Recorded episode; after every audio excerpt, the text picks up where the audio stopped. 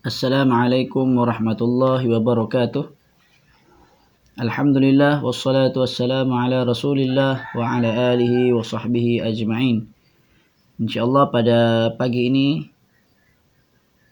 saya akan menyambung kembali uh, halaqah pagi pada kitab Masailu fi Talabil Ilmi wa Aqsamihi iaitu terjemahan uh, judul terjemahannya ilmu jenis dan kedudukannya uh, yang dikarang oleh al-Imam Muhammad bin Ahmad bin Uthman Al-Zahabi rahimahullah yang wafat pada tahun 748 Hijrah. Kali yang terakhir sebelum ini kita uh, masuk dalam uh, bab ataupun berkenaan wal mustahab ha, ilmu yang sunnah. Ha, ilmu yang sunat untuk dipelajari. Kita bacakan semula sebelum kita masuk sambungannya. Kata al-imam az-zahabi menuntut ilmu yang sunat adalah seperti mempelajari ilmu fiqh dan perinciannya mengetahui pendapat para sahabat dan tabi'in serta mengetahui hujah-hujah mereka berdasarkan Al-Quran dan hadis-hadis yang sahih serta ilmu-ilmu yang semisal ini sebahagian ilmu adalah lebih sunat berbanding ilmu yang lain. Ya. Maksudnya uh, pada awal pembahasan uh, kitab ini Imam Az-Zahabi menyebutkan bahawa menuntut ilmu itu terbagi menjadi lima lah.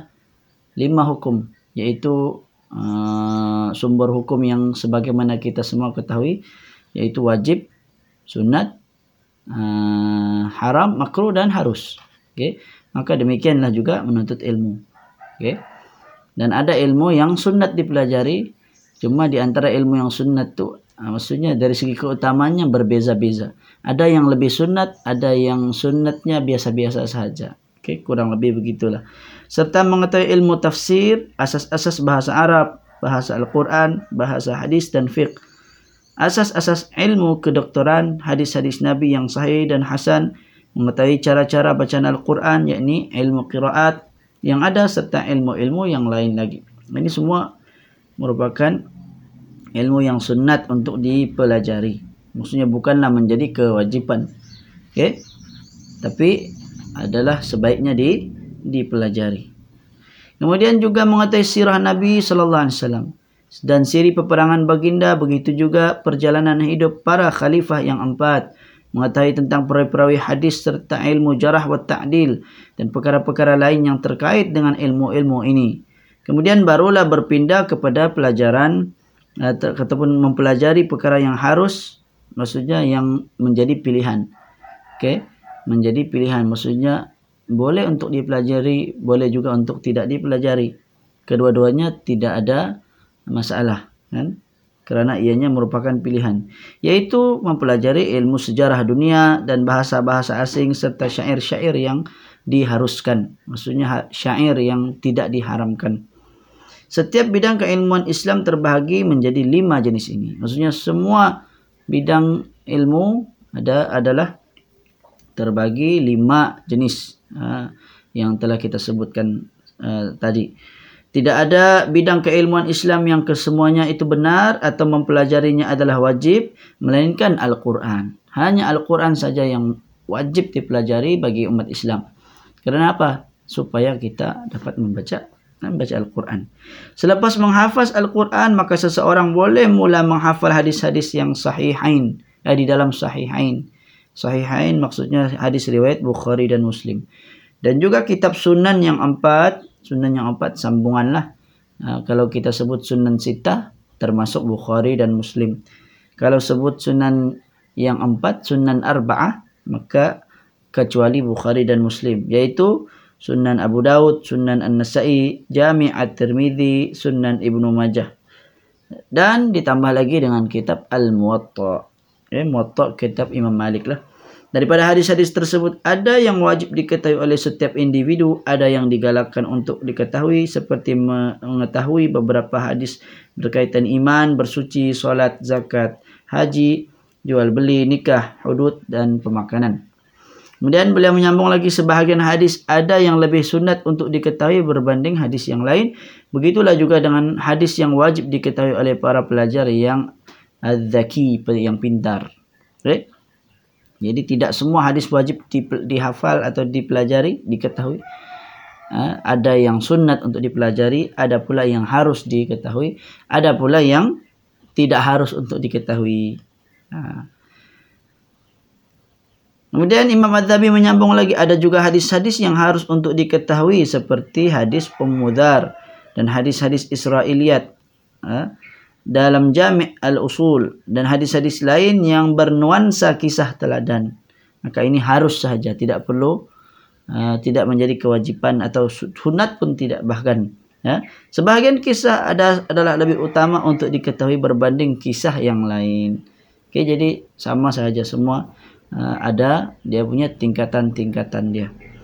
Ada juga hadis-hadis yang makruh untuk dihafal, dihafaz kerana kedhaifannya dan lebih layak untuk dibuang seperti mana hadis-hadis berkenaan kelebihan bandar Qazwin, eh, Qazwin, yakni Qazwin lah atau hadis uh, anadarul ilmi, saya adalah merupakan kota ilmu.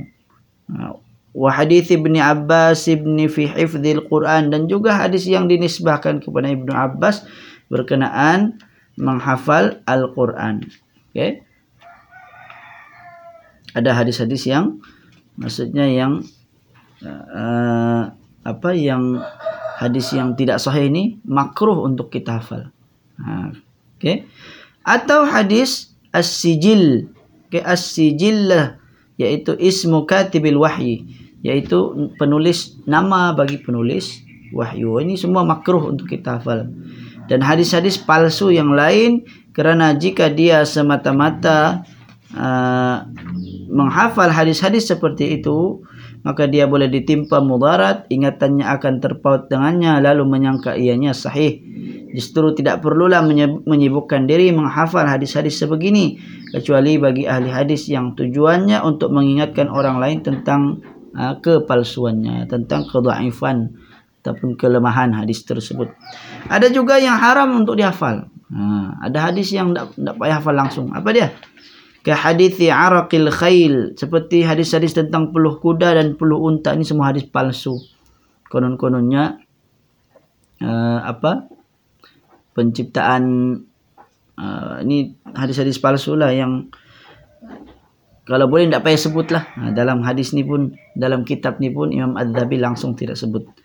Ini adalah dusta-dusta yang direka. Wa hadhi al-ukdhubat allati wudi'at fi sifat yang dihubungkan berhubungan dengan sifat-sifat Allah. Konon-kononnya sifat-sifat Allah tu uh, apa mencipta bumi apa semua konon dari peluh kuda lah daripada unta putih lah. Nah, ini semua secara dusta.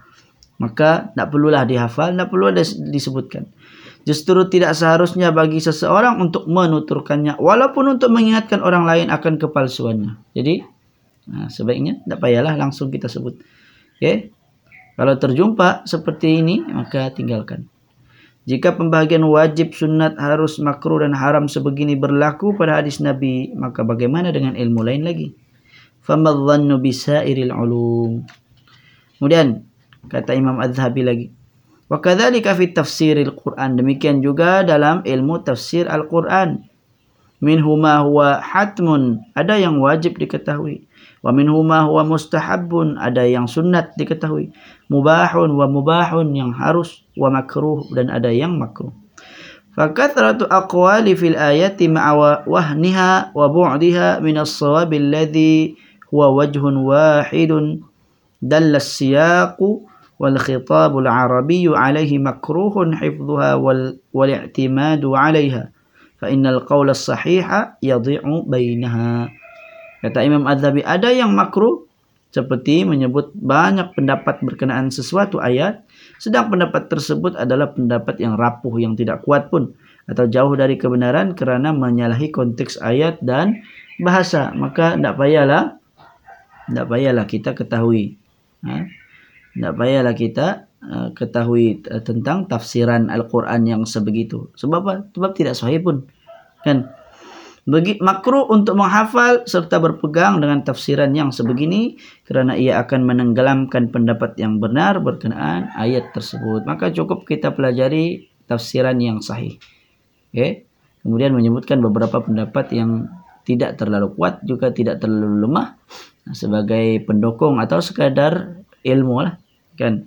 Tapi kalau uh, tafsiran itu tidak sahih malah uh, sebaiknya tidaklah disebutkan Okey. Bahkan makruh kata Imam Az-Zahabi.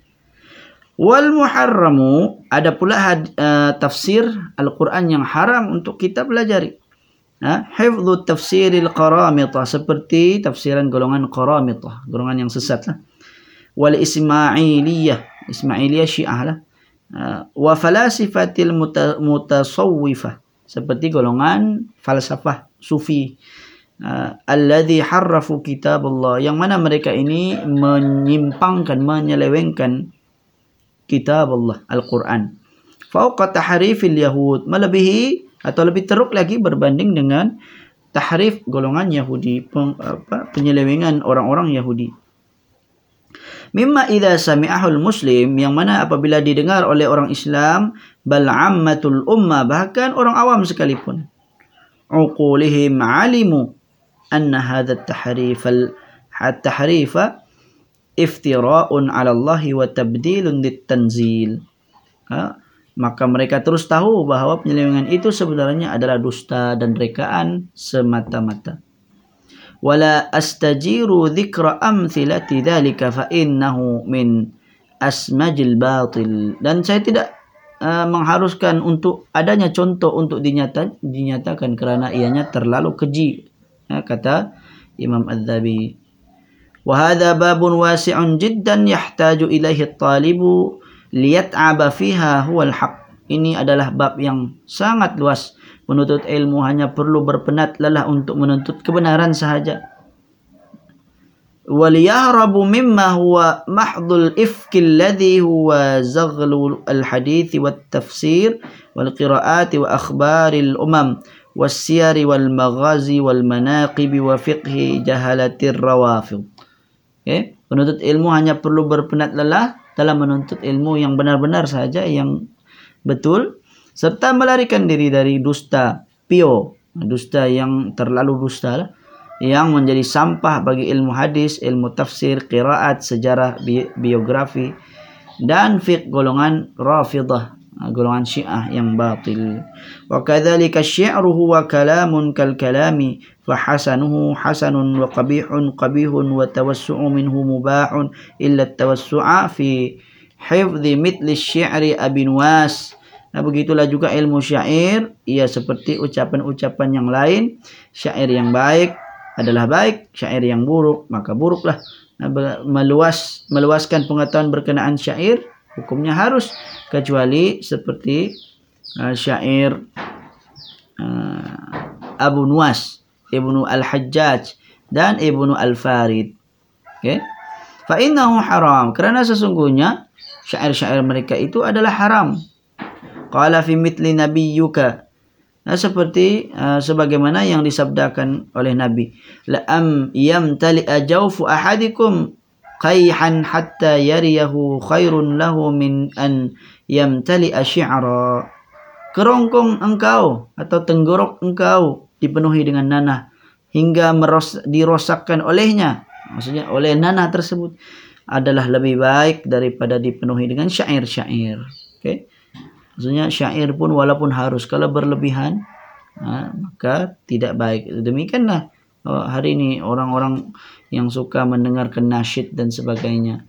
Asalnya nasyid itu maksudnya ha, nasyid yang tidak diiringi dengan musik ataupun syair yang kosong ha, uh, harus saja kecuali apabila maknanya ada makna yang batil, makna yang haram, maka hukumnya berubah menjadi menjadi haram.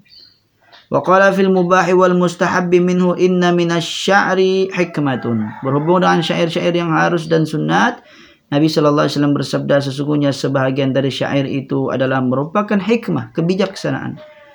Wa qala fi haqqi Hassan id haja al musyrikin. Begitu juga uh, Nabi sallallahu alaihi wasallam bersabda berkenaan Hasan Ketika mana baginda mencela golongan musyrikin, beliau mencela uh, Hasan ni mencela golongan musyrikin dengan uh, dengan syairnya.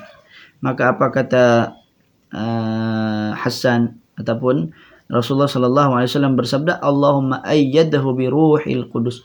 Ya Allah kuatkanlah dia yakni Hasan dengan ruhul qudus. Yakni dengan apa dengan malaikat Jibril. Ha, ada uh, ada kisah dia uh, tentang Hasan ini dia menggunakan syair kan? Dia menggunakan syair.